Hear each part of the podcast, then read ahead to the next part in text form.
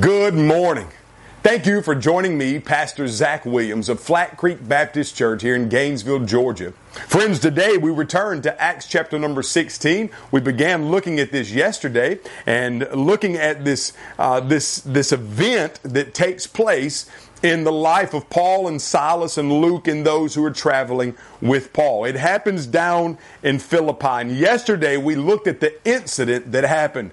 Here's a young slave girl, and everywhere that Paul and his ministry partners go, she travels behind them and she mocks them. These are servants of the Most High God, she says, in a tone of mockery and condemnation. You should listen to them. Ha ha. They're servants of the Most High God. All along, she's doing her fortune telling in the background, and there's a demon that is, that is leading her. It's rising up in her, and she's mocking the very servants of God in the name of Jesus that they proclaim.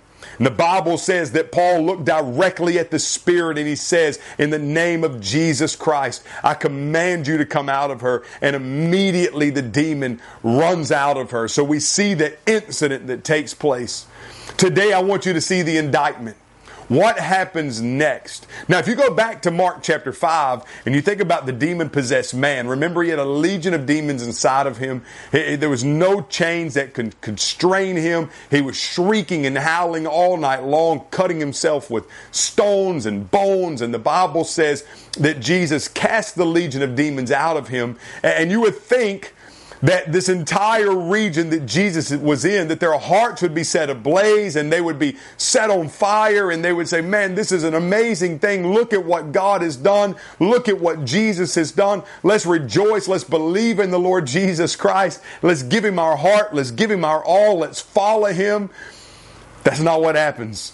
The Bible says in Mark 5 when Jesus cast that legion of demons out of that man, that those who were in the vicinity, they ran and got the people from the town. And when they came back and saw the man dressed and in his right mind, they begged Jesus to leave their region.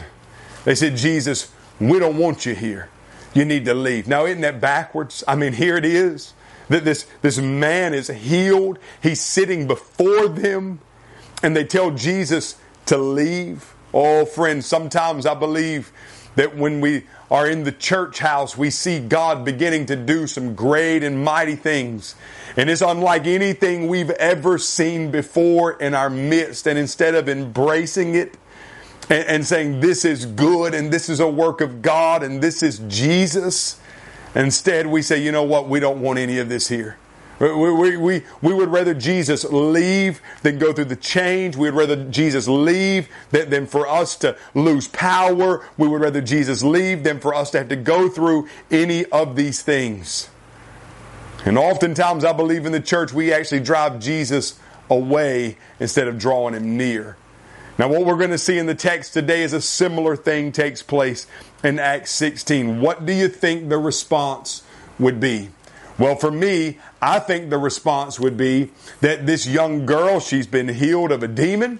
And because she's been healed of a demon, you would think that those in the city would rejoice. I mean, wow. You know, here's a girl, she's been set free. She's no longer enslaved spiritually. But that's not what the Bible says.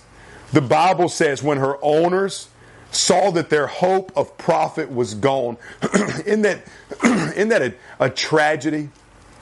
When they saw that their hope of profit was gone, they desired money more than they rejoiced over the, sa- the salvation of her soul. Think about how wicked these individuals were.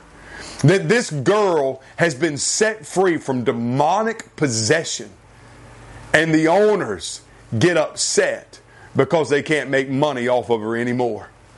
And the Bible says when they see that the profit, the hope of profit was gone, they actually seized Paul and Silas and they drag them into the marketplace and they bring them before the authorities. They bring them before the chief magistrates. And here's the indictment. These men are seriously disturbing our city. They are Jews and they are promoting customs that are not legal for us as Romans to adopt or practice. That's the indictment they bring against them. They're so enraged and they're so jealous over what Paul and Silas and, and this ministry team has done that they bring them in and they have them stand before the magistrates and they say, These guys are promoting customs that are not legal for us as Romans to adopt or to practice. Inside of the empire of Rome, okay, there was what is known as Caesar worship. Inside the Empire of Rome, Caesar was considered to be God. And so, you were forced to bow down to Caesar. He was your God, and that was just how it was. But this, this little sect of Jewish men, and now this little sect of even Gentile men and women, have concluded in their heart that Caesar is not God, he's a mere man.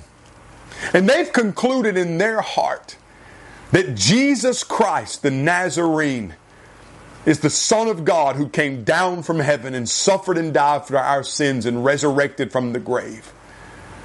And this little sect of Jewish men and women and Gentile men and women who, who are known as the church, they were causing a disturbance.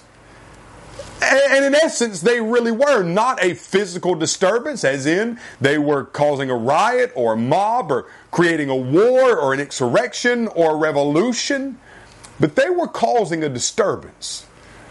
When, when they came to town, spirits went on the run.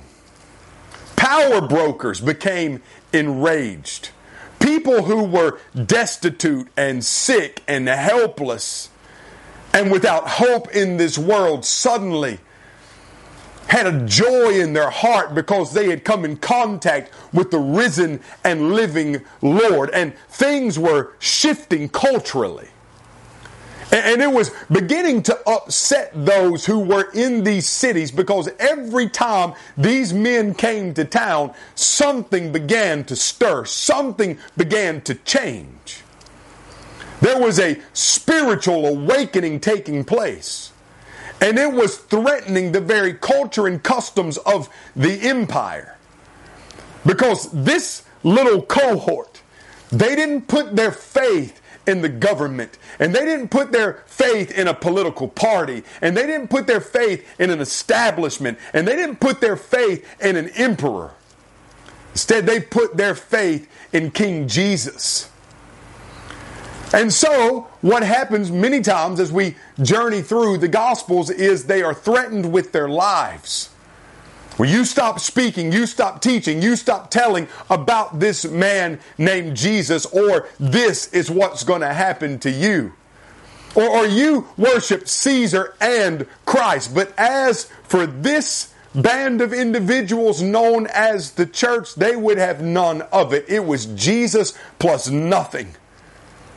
And they weren't going to shut up. They weren't going to back down. They weren't going to let up. They were going to preach and teach the gospel of Jesus Christ despite the consequences. Oh, how we need in our day and time the church to have the same mindset that you know what?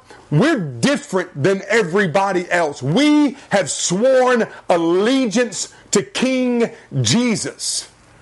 And our heart and our allegiance is not to government, political party, an emperor, a president, or anybody else. Our allegiance is to King Jesus.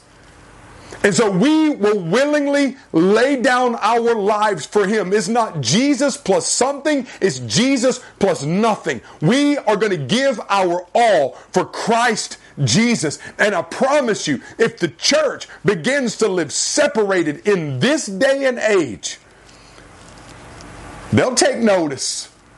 They'll see us. They won't like us very much.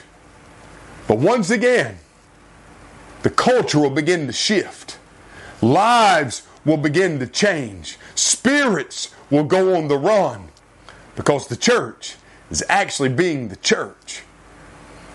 So, friends, today may this be a great encouragement to you in your walk with Christ. Stand firm for the Lord Jesus Christ.